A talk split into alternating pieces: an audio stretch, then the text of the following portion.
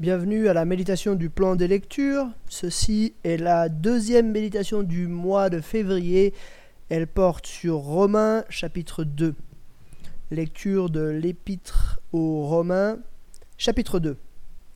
Qui que tu sois, homme, toi qui juges, tu es donc inexcusable.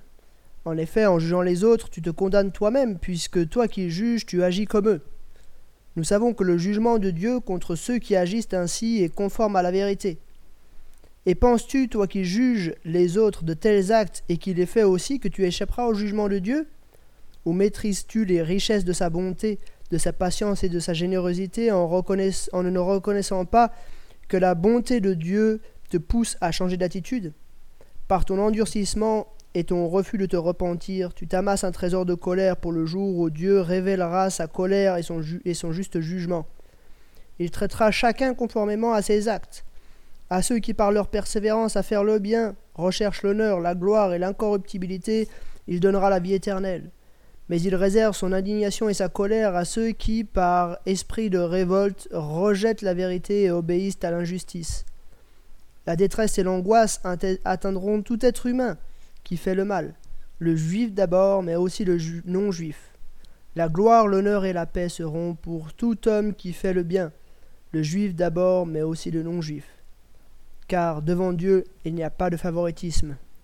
Tous ceux qui ont péché sans la loi périront aussi sans la loi, et tous ceux qui ont péché sous la loi seront jugés au moyen de la loi. En effet, ce ne sont pas ceux qui écoutent la loi qui sont justes devant Dieu, mais ce sont ceux qui mettent en pratique qui seront déclarés justes.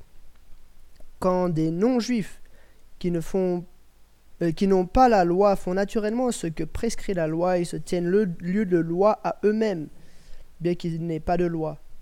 Ils montrent que l'œuvre de la loi est écrite dans leur cœur, car leur conscience en rend témoignage, et leur pensée les accuse ou les défend tour à tour.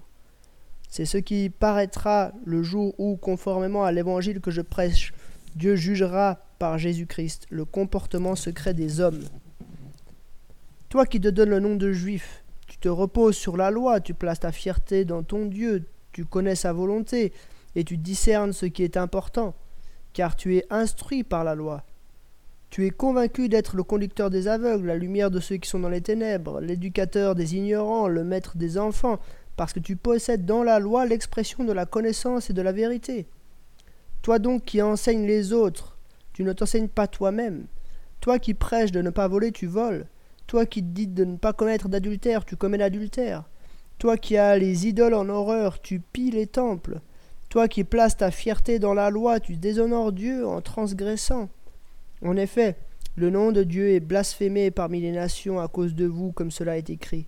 Certes, la circoncision est utile si tu mets en pratique la loi, mais si tu la violes, ta circoncision devient incirconcision. Si donc l'incirconcis respecte les commandements de la loi, son incirconcision ne sera-t-elle pas comptée comme circoncision? Ainsi, l'homme qui accomplit la loi sans être circoncis physiquement ne te condamnera-t-il pas, toi qui la transgresses tout en ayant la loi écrite et la circoncision? Le juif, ce n'est pas celui qui en a l'apparence et la circoncision. Ce n'est pas celle, et la circoncision, ce n'est pas celle qui est visible dans le corps, mais le juif, c'est celui qui l'est intérieurement et la circoncision, c'est celle du cœur, accomplie par l'esprit et non par la loi écrite. La louange que reçoit soit ce juif ne vient pas des hommes, mais de Dieu. Jusqu'ici, la lecture de Romains chapitre 2. Je crois qu'il y a deux remarques essentielles à faire sur ce chapitre. Euh, premièrement, une remarque sur la première partie du chapitre, hein, les versets 1 à 16. Il y, a de quoi trembler dans ces quelques versets. Hein, Paul conclut en disant Dieu jugera par Jésus-Christ le comportement secret des hommes. Ce qui est important, je pense, c'est l'idée que c'est le comportement secret. Ça veut dire que rien n'échappe à Dieu. Ce qu'on fait euh, tout seul est connu de Dieu, et même encore plus profond que ça. Nos intentions derrière nos paroles sont connues de Dieu. Et même plus profond que ça, nos pensées sont connues de Dieu. Et ça doit nous faire trembler. En fait, euh, là, euh, Paul, en quelque sorte, prépare ce qu'il va nous dire au chapitre 3. Euh, on a de quoi désespérer quand on lit le chapitre 2. Si, l'épître aux Romains s'arrêtait là, on a de quoi désespérer. Qui peut mériter d'être sauvé? Qui peut mériter le salut hein? C'est qui en fait dans ce chapitre? C'est ceux qui par leur persévérance à faire le bien recherchent l'honneur, la gloire et l'incorruptibilité. C'est eux qui auront la vie éternelle. Un peu plus loin, la gloire, l'honneur et la paix seront pour tout homme qui fait le bien. Le juif d'abord, mais aussi le non-juif. Car Dieu ne fait pas de favoritisme. Est-ce qu'il y a quelqu'un qui entre dans cette catégorie? Est-ce qu'il y a quelqu'un qui fait le bien et même qui persévère à faire le bien? Est-ce qu'il y a quelqu'un qui recherche l'honneur, la gloire et l'incorruptibilité? On verra en fait euh, demain, enfin à la prochaine méditation, que personne, personne n'entre réellement dans cette catégorie. En fait, tous ceux qui ont péché sans la loi périront sans la loi, et tous ceux qui ont péché sous la loi seront jugés au moyen de la loi. Et comme Dieu connaît les comportements secrets,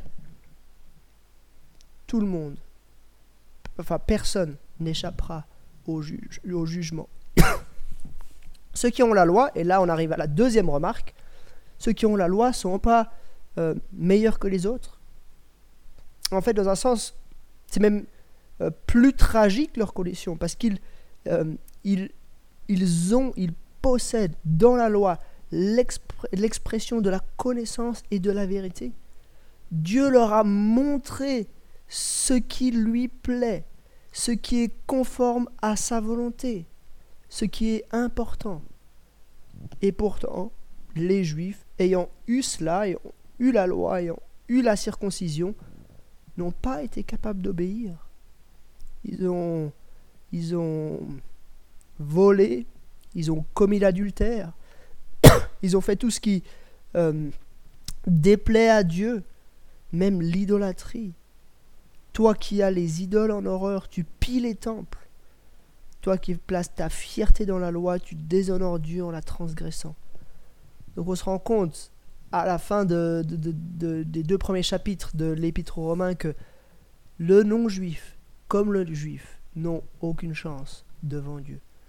Et en fait, ça nous, ça nous place en quelque sorte euh, dans l'attente. Il va y avoir quelque chose. On le verra au chapitre 3, il y a un mot, au chapitre 3, verset 21, le mot mais, mais maintenant, qui tout d'un coup va faire basculer. Du désespoir, on va passer à l'espoir.